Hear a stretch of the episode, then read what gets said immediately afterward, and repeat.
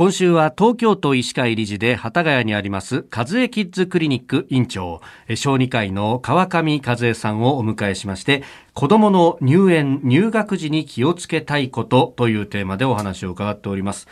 えー、昨日も小学校に上がって気をつけることというところでお話しいただきましたが一個お聞きしたいのはですね今日あの小学生にきちんと教えた方がいいことというテーマなんですが通学路を教えるっていうのがそもそも論として今まで保育園だとかっていうと自転車で自分の後ろ乗っけて自分の管理下で届けるっていうことができたんですが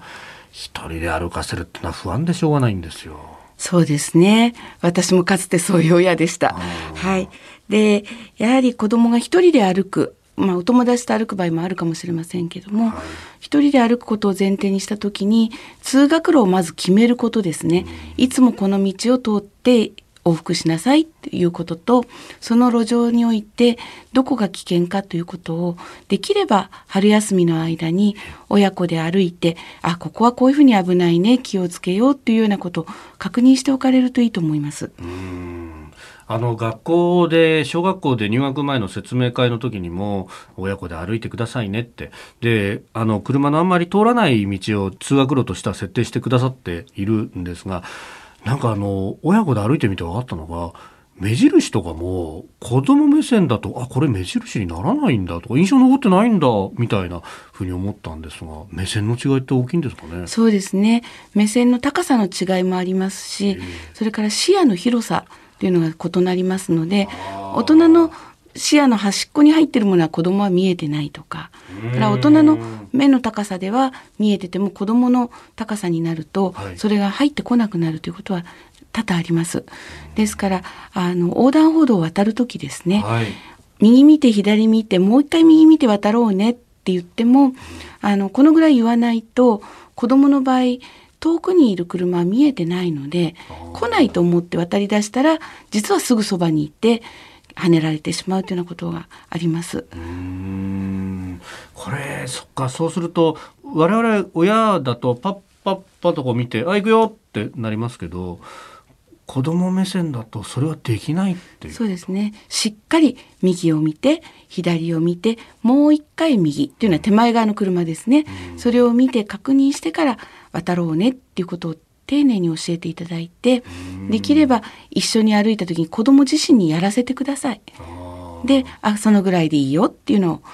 認めてあげることが大切ですね。親からするとちょっともどかしいぐらいになっちゃいますけど、はい、そこそのぐらいでちょうどいいぐらいそのぐらいでいいと思います。うんいやそ気をつけないとなとあとまあ通学路というと、まあ、一応そのね車通りも少ないしなんかあの道が食うようなところも少なく設定してあるとは思いますがやっぱ途中公園通ったりとか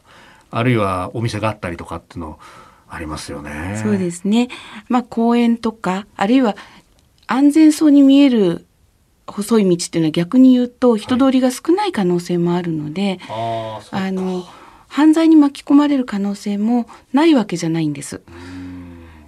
ですからあの例えば道路を歩いていて知らない人に声をかけられたらどうしたらいいかとかそれから困ったことがあったらそれはあの誰かに声をかけられるばかりじゃなく歩いていてお腹が痛くなってしまうなんてこともあるかもしれません。道路で転んじゃったなんてこともあるかもしれません。そういった時にどうしたらいいかっていうのも教えておくといいと思うんです。でそういった中で一つ覚えておくといいのが今あのコロナでフィジカルディスタンスっていうような言葉が出てますけれども、子供にやっぱり誰かと話をする時知らない人と相対した時にはそのフィジカルディスタンスを保たせると。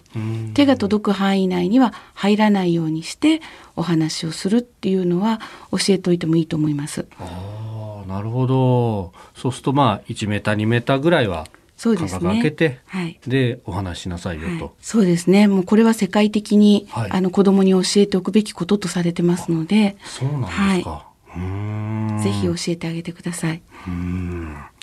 えー、和江キッズクリニック院長川上和江さんにお話を伺っております。先生、明日もよろしくお願いします。よろしくお願いします。